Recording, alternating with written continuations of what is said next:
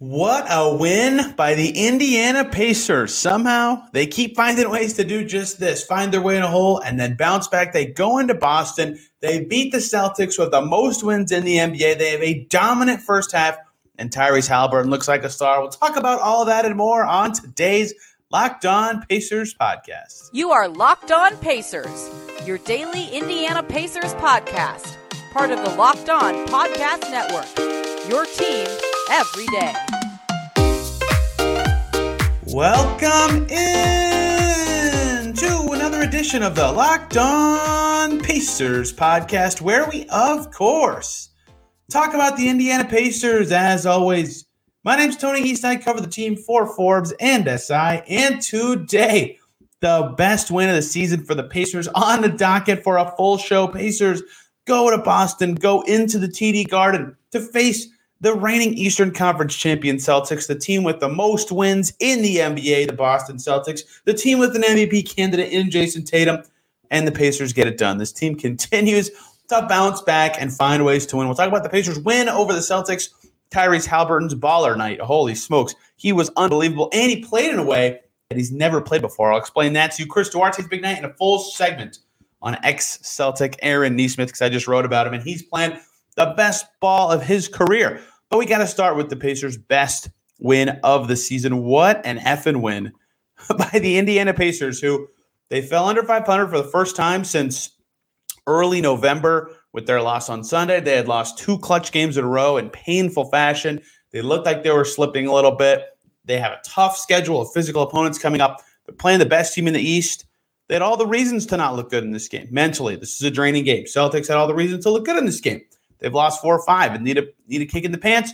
And the Pacers destroyed them in, in, the first half, quite frankly. Their best win of the year. They really coasted in the second half. We'll break down the full game in a minute, but Pacers win 117, 112. And it's just the bounce back Pacers at it again. They find a way to be mentally prepared when they need to be. And it, it's hard to do it consistently for a young team. I get that. But the fact that they're able to do this so often is so impressive. And this game was really special because when the Pacers were at their best in this game, when their foot was fully on the gas and they had the right lineups in there and they were clicking, this was a new level of the Pacers. I think their first quarter, the, the, especially the second half of the first quarter and some parts of the second quarter, was the best basketball they've played the entire season. This was the ceiling of the Indiana Pacers in a game. They looked fantastic. And it's funny you start with the first quarter because early – Celtics looked better, right? It was 11 to 5 and a couple of minutes into the game. Pacers weren't scoring really well. Carlisle did one of his early timeouts that he does when they look sluggish to start a quarter, which well deserved. The Pacers looked sluggish to start the quarter. It was 11 to 5, right?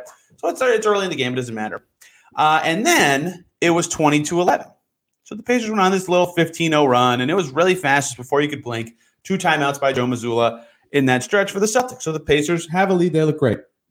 15 0 runs happen in the NBA. And then it was 31 to 11 in another blink. So now all of a sudden the Pacers run is 26 to 2.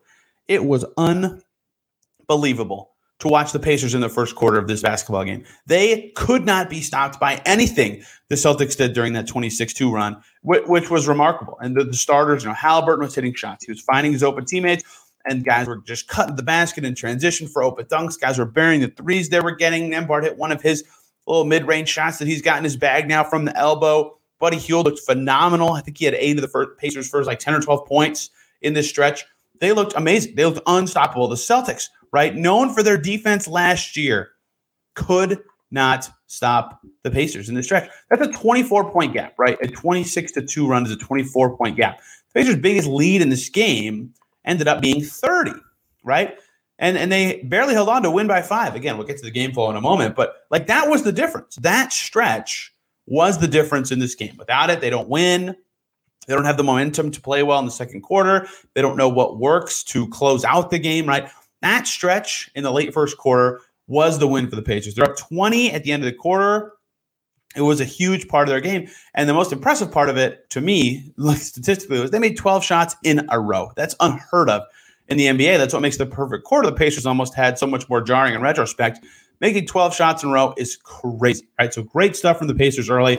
Best they've looked this season ever. Like, obviously, you make shots, no duh, you're going to look better, but they're playing great as in getting in transition, getting the stops right. Two points allowed, just as impressive as making the, the you know, 26 in a row in that stretch. And Hallie was the guy making it happen. Tyrese Haliburton, 15 points, five assists in the first quarter, not half, not three quarters, first quarter alone. He had 15 points and five assists, came in with a point to prove, slinging passes to cutters in transition, burying every three, getting to the rim. He was unstoppable. One of the best stretches of Pacers basketball this year. They were up 71 to 41 with 4.2 seconds to go in the half. That was their biggest lead and the latest it got in the game, right? 30 points. That's a huge lead. to, contextualize 30 points, if the Celtics have a 70 point second half, all the Pacers have to do is score 42 in the second half to win. Right? That's not that that's 21 a quarter. That's easy. That's easy. The Pacers do that basically every game. They have 42 point halves, even on their worst night, right?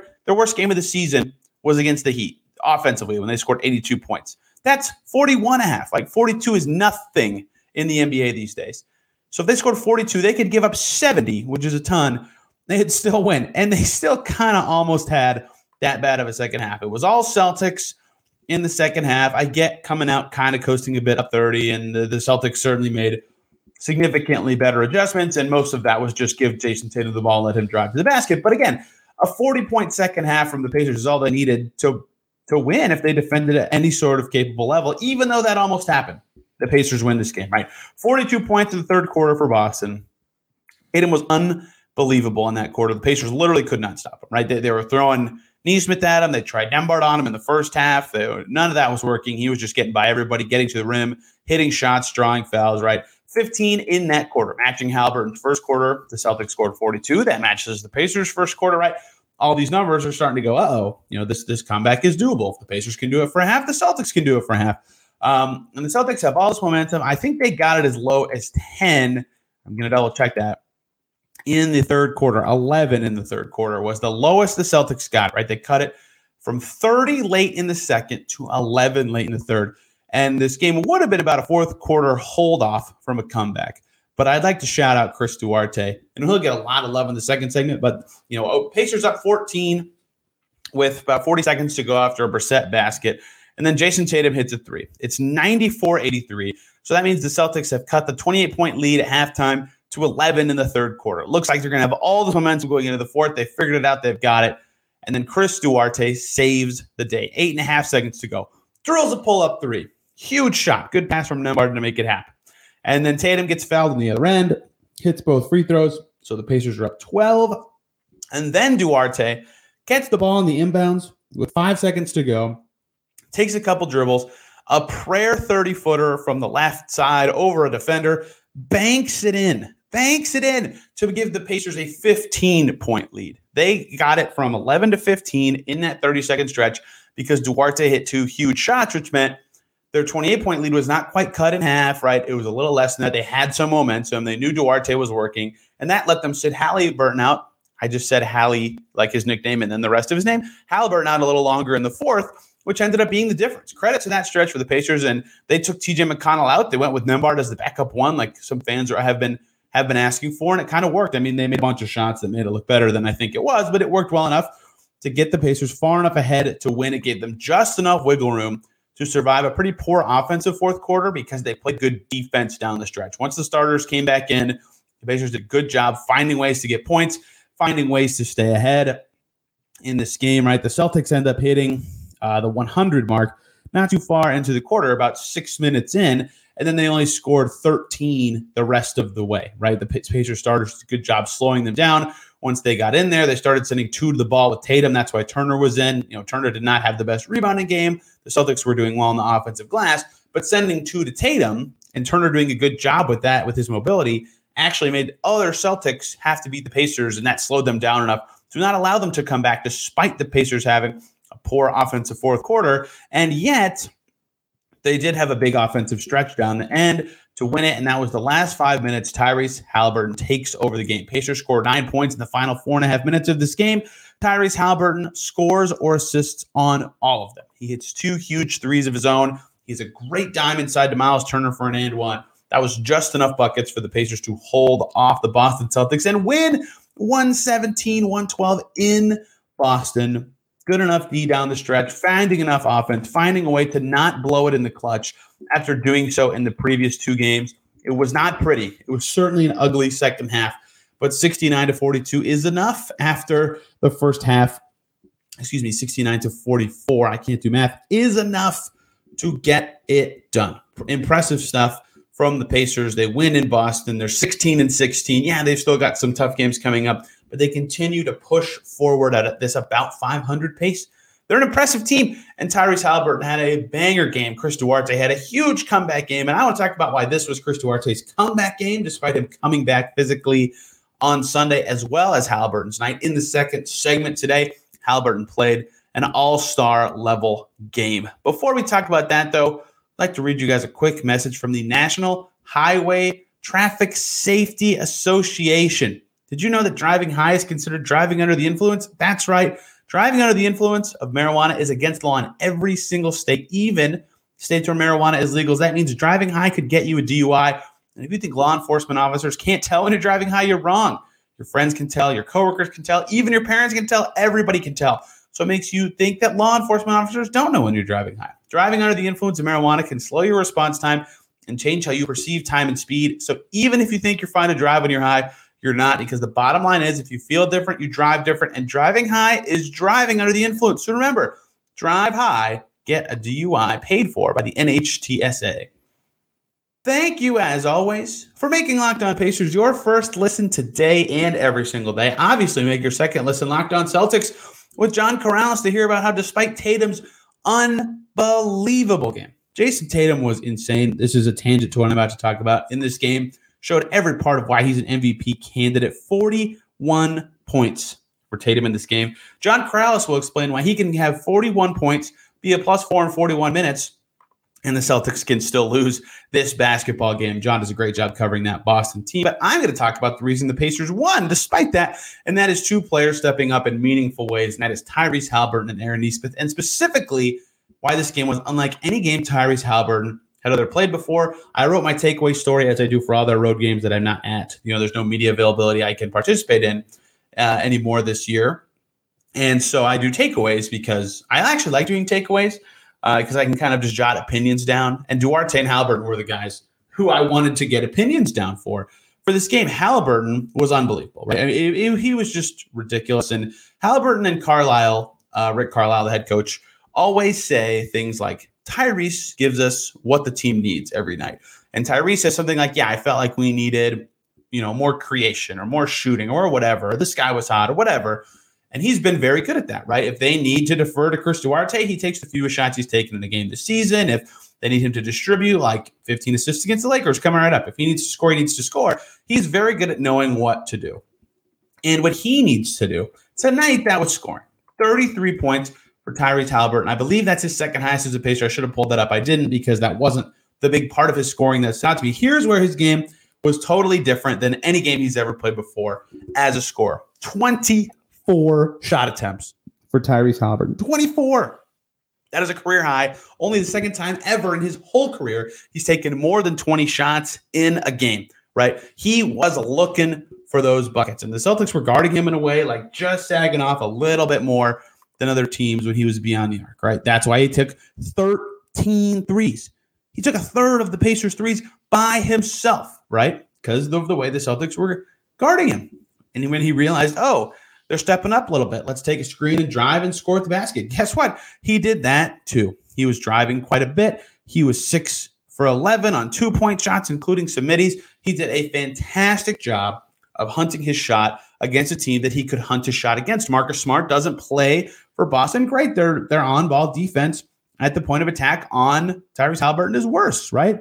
Yeah, they had good players, but not not as one not one's good enough to defend Tyrese in a way that would slow him down. He knew that they needed his scoring tonight, and he chased it. 24 shot attempts. That stands out to me so much, and he earned it. He was making them, right? 33 points is obviously super impressive. And he was aggressive with it, right? It wasn't all pull ups. It wasn't catch and shoots. It wasn't like he was lazy beyond the arc, right? He, he had about half of his shots from inside the arc and half from out. 10 points in the paint for Haliburton, right? Sometimes he does the little Hallie hook from outside the lane. Sometimes, obviously, when you take 13 threes, you're not going to score points in the paint. He still reached double digit in the paint. And so that 24 shots, most in his career, stands out to me. Only the second time he's done that. And look, I, I thought that was just so impressive. And the passing was still there, right? Eight assists on a night when he is being guarded in a way that allows him to shoot shows his way, his basketball savant stuff, right? Uh, Rick Carlisle called him that, called him a basketball genius when they were playing in Sacramento. In transition, he had a few just crazy cool plays. You know, one where he was in transition, staring down Buddy Hield as Buddy Hield curled out to the left corner. And so Jaylen Brown chases Buddy Hield out to the corner. And Tyrese Haliburton, looking at Buddy Hield, just throws it under the basket to Andrew Nembhard, who's wide open because the guy who's supposed to stop Andrew Nembhard under the basket was chasing Buddy Hield, looking at Haliburton's eyes. He had another one very similarly staring at someone on the right elbow. I can't remember who it was. Miles Turner slips under the basket. They're all looking at Haliburton's eyes. He flips it under to Miles Turner for an easy bucket. Like he was just masterful in the way he manipulated the, the Celtics defense with his eyes, his body, his passing, his reads. It was a brilliant, brilliant game and only two turnovers to go along with it. Pacers plus one in his 34 minutes. He was awesome. They did well in the minutes without him too. I think that was key in this game that they could only play him. They, they only you know, they, they played him 34 minutes because they had this great stretch in the early second quarter with the bench. The bench has not normally been good this year. That was huge. That gave Hallie some rest, which allowed him to be better down the stretch. Like every moment of this game mattered for the Pacers. And now Haliburton, 299 points. Why does that matter? Because he's played 30 games, which means he's one point shy of being a 20 and 10 guy this season after this game. That's frustrating for me as a numbers guy. I just would love to see it all be rounded out. But look, this was an all star performance from an all star guy. Uh, he's been one of the best and most impactful offensive players in the league this year. And the East is, really tight, right? There's some good all stars in the East. Uh, to plug a story I just wrote about, you know, the Pacers' chances of having an all star this year. I wrote about Haliburton and a little bit about Mathurin and Turner and Hield and a bunch of stuff on the Pacers, but a lot about Haliburton and a lot about the East field. But I think Haliburton's got to be in it. If they're close to 500 and he's this level of statistical offensive guy, he's got to be there. And yes, there's a very viral moment about a specific TV analyst talking about Haliburton's All Star chances, and now Haliburton responding in an interview.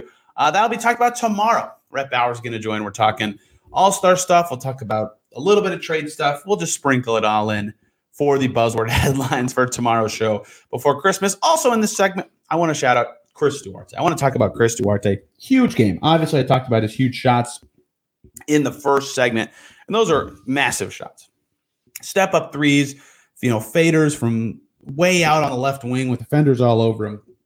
And he made them both, right? The Pacers were shot very well from deep in a lot of stretches this game, finished 46.2% from the outside. Duarte, a huge part of that. And he returned on Sunday like physically, Chris Duarte was on the floor against the Knicks. But Chris Duarte, the dude, the mental, the game speed, the, you know, it's like, you know how when you say a word like with more emphasis and it, it makes it mean more. It's like the sentence would be Chris Duarte returned on Sunday, but Chris Duarte returned on Wednesday. Like it, you know, he returned like in full. I feel like it wasn't just like he's back on the court and he's got finish restriction. Like he was there and playing like the dude that they had his rookie year in this game. He was awesome and felt more like himself, if that makes any sense. His pull up jumpers were so killer. Two huge ones in the first quarter, obviously the big ones. In the third quarter, they were both a part of huge stretches. He had a nasty bucket driving by Malcolm Brogdon. I have no idea how he finished the layup. It was cool to see Brogdon playing again.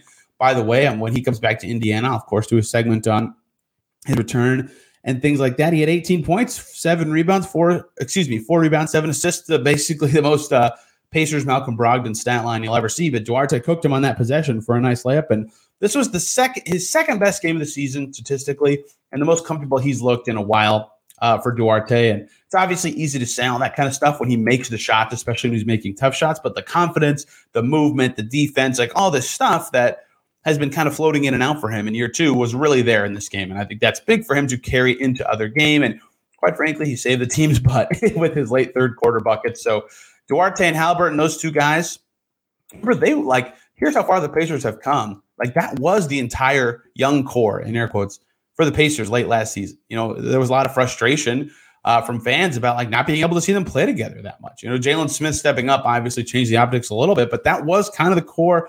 And now that tonight, almost 50 points combined, all in huge moments. Great to see it for both of those guys. Haliburton, given the public context of his name this week in the weirdest way. That, that stuff's also weird. I can't believe I'm even talking about it. And Chris Duarte for health reasons, but it was very fun to see. And of course, more Haliburton talk will be coming in the context of his all star level season tomorrow with Rhett Bauer. And now I want to close this show talking about a guy playing the best basketball of his career, a former Celtic, Mr. Aaron Nesmith, who had another wonderful game in Boston against his former team. And I wrote a whole story on him uh, earlier in the day, so it worked out very well that I have a bunch of quotes and stats ready to go to close this out today. Before we do that, though, let me talk to you guys about BetterHelp. This episode is brought to you by BetterHelp. And don't you sometimes wish life came with a user manual? I sure did right after college when I was fresh into my career. And BetterHelp it has online therapy that is the next best thing. Unfortunately, life doesn't come with a user manual. So when it's not working for you, it's normal to feel stuck. Navigating any of life's challenges can make you feel unsure whether it's a career change, a new relationship, or becoming a parent. Therapists are trained to help you figure out the cause of challenging emotions and learn productive coping skills, which makes therapy the closest thing to a guided tour of the complex engine called you. BetterHelp has connected over 3 million people with licensed therapists. It's convenient and it's accessible anywhere 100% online. Therapy can be great for many reasons, right? Learning coping skills, self empowerment, dealing with trauma. You got to try it for yourself. And that's where BetterHelp can come in as the world's largest therapy service. BetterHelp has matched over 3 million people with professionally licensed and vetted therapists, available 100% online, plus it's affordable. Just fill out a brief questionnaire to match with a therapist. If things aren't clicking, you can easily switch to a new one anytime. It couldn't be simpler. No waiting rooms, no traffic, no endless searching for the right therapist. Learn more and save 10% on your first month at betterhelp.com slash locked on NBA. That's betterhelp, H-E-L-P dot com slash locked on NBA. Thank you, as always, for making Locked On Pacers your first listen today and every single day.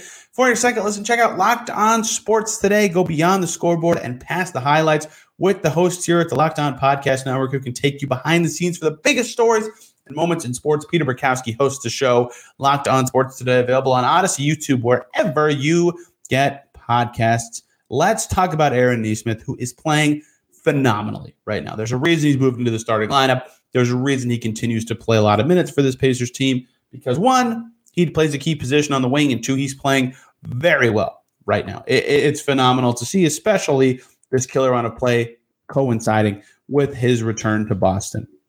Against his former team tonight, Aaron Nesmith finishes 15 points on 6 for 13 shooting, 6 rebounds, 3 assists, and 2 steals was absolutely huge in his 28 minutes in this game. They do not want without him because, most importantly, plus 16, plus 16 in a five point win, right? They got, they're not smoked, but they lost without him, right? They needed him out there.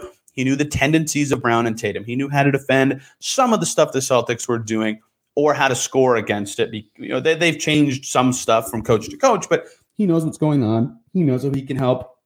He's guarded these guys in practice for years, and he showed why he was so important in this game. That was obviously huge, and it contributed to more great stats for Aaron Nesmith in the month of December. And so, prior to this game, prior to this month of December, right now, the best month, I guess I'm just going on points here, but in terms of consistency of Aaron Nesmith's career, was May of 2021, his rookie year, right?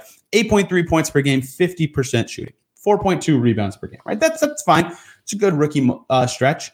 Uh, right now, Aaron Nesmith is blowing that away. This is far and away the best run of play of his career for a, for a month. 11 games in December for Aaron Nesmith and 23 minutes per game. That's all we're talking about here. 11.2 points per game, a solid number for a fifth starter. 4.2 rebounds, that's his best for a month stretch of his career. 1.2 steals on 51.7% from the field, 43.5% from deep, and has not missed a single free throw in the entire month. Crazy good numbers, right? And that is just his offensive stuff. He obviously, look, you're going to look good when it's the best scoring and best rebounding month you've ever had in the NBA. And look, per game stats, some of that's going to be because you're playing more, right? But also, he's just playing well. The ball's going in. He's finding his spots. He's getting open. He knows how to play with his teammates, especially in the starting five. And getting rebounds is certainly product of minutes, but doing it at the four when you're smaller is still impressive. But that also comes with defense, right? He's been awesome on that end of the floor. He has to be a good defender starting at the four, but the defense has really been there this month. The, the, the NBA's got this new thing called court optics that can like track double teams and player aggressiveness on defense or uh, player pressure on the defensive end. I guess aggressiveness is the wrong word. He was in the top five of the the league's new like defensive pressure score and Remember, this is a guy that earlier in the year said he wants to guard the other team's best player. He takes pride in that challenge. Certainly looks like a good defender right now for this team. He's basically been the perfect fifth starter during this month. When the shots are going in, he looks great. And I thought this was a mind blowing stat when I was doing research for this Aaron Nesmith story. Right, he's a you know young guys always talk about opportunity being so important.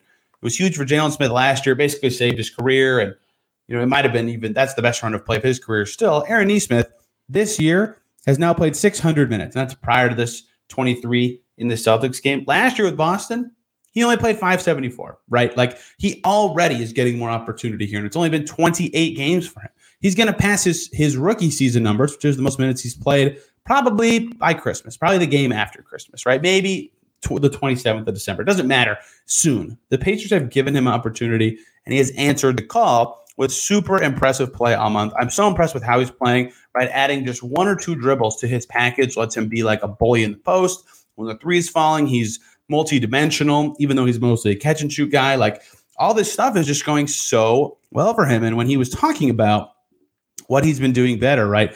He said he was playing to his strengths and playing off his teammates, but this was the part of the stat. He said, getting comfortable and learning what guys' tendencies are, where I can get open, where I can affect the game, right? in this month prior to this this game, I'm not going to redig up all these stats for this, but only 1.9% of his points were in the mid range. That's his lowest number of any month as a pacer, right? So he's getting points in the paint. He's getting points from three. That's nearly 90% of his points this month. Like he's getting shots up from efficient areas. And 68.4% of his shots are either open or wide open this month. That's another NBA track stat. That is also some of his highest numbers as a pacer, right? So he is finding way where to get open. He knows how to play off these guys.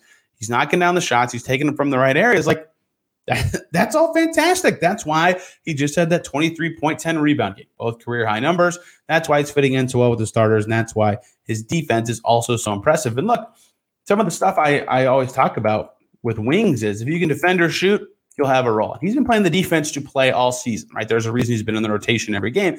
Now that he's shooting too, he's just become so valuable for this team. And it shows the value of wings once again, especially once Again, either the shot or the three comes around. I don't know if he's a core guy for the Pacers just yet. he's working his way into like a, you know, really explore what he can be in this rotation this year and maybe even next year. And look, opportunity's so huge, right? Here's what Haliburton said about Nesmith. He said, You see him growing every day. He's got a new, fresh opportunity in Indiana. Just excited for him to take advantage of that, right? Like opportunity is so important for these young players. Haliburton gets it as a lead guard right now. Nesmith getting starting minutes. Jalen Smith last year and even this year starting and now playing the five off the bench. Like it's huge for those guys. The 2020 draft class, the Pacers have found roles for those guys, and Nesmith has been chief among them. So how good he's been able to play on both ends has been really huge for the Pacers this month. A kind of steady them at times while they struggle. And I think Rick Carlisle said my favorite quote about him, right? He talked about him running through a wall for his team. He said, This is one of the reasons that he's earned the opportunity to start. For this team and for his teammates, he will run through a wall. He's that kind of team guy, and he really gets dialed into any kind of individual challenge that you give him in a game, whether that's be a shooter, whether that's find your spots, whether that's defending the team's best player. Nesmith has done all of those and been a huge part of this Pacers team success recently. And to step up and play well against his former team. One that, look, they rightfully could not give him minutes. They were trying to chase a title. His inconsistent play for them wasn't right. But to, to go to that team that drafted you in the lottery and traded you after two years and play a good game, he's maturing. He's playing very well for the Pacers now a key position and could be working himself into being an everyday player for this team this year and possibly beyond, depending on how things develop and how his fit with some of the other core players continues to develop. Really wanted to talk about him, get a segment in on Aaron Nesmith. It's fun to be able to cover some of the guys who don't get as much shine for this team, but he has certainly earned it with his play in December. Tomorrow, Rhett Bauer is going to join. We're for sure talking All Star stuff. Voting started this week. What Pacers have a chance? Obviously, Haliburton does. As anybody else? Uh, we'll be talking about should the Pacers be buyers or sellers? I'm not going to actually answer that question like that, but that's the general gist of what we're talking about on the trade stuff. And we'll extend all that probably into a segment and a half for each question, just because they are really important. Christmas is around the corner. You guys have seen the Pacers play the Heat twice already, so no need to dive all into them. And of course, next week talking Pacers Heat, Pacers Pelicans, all the fun stuff coming up here with this team as they continue to try to win two games in a row for the first time in about a month. You know, we'll cover it all here on the Locked On Pacers podcast. So, till then, everybody, thank you so much for listening. Have a great rest of your day. We will see you tomorrow.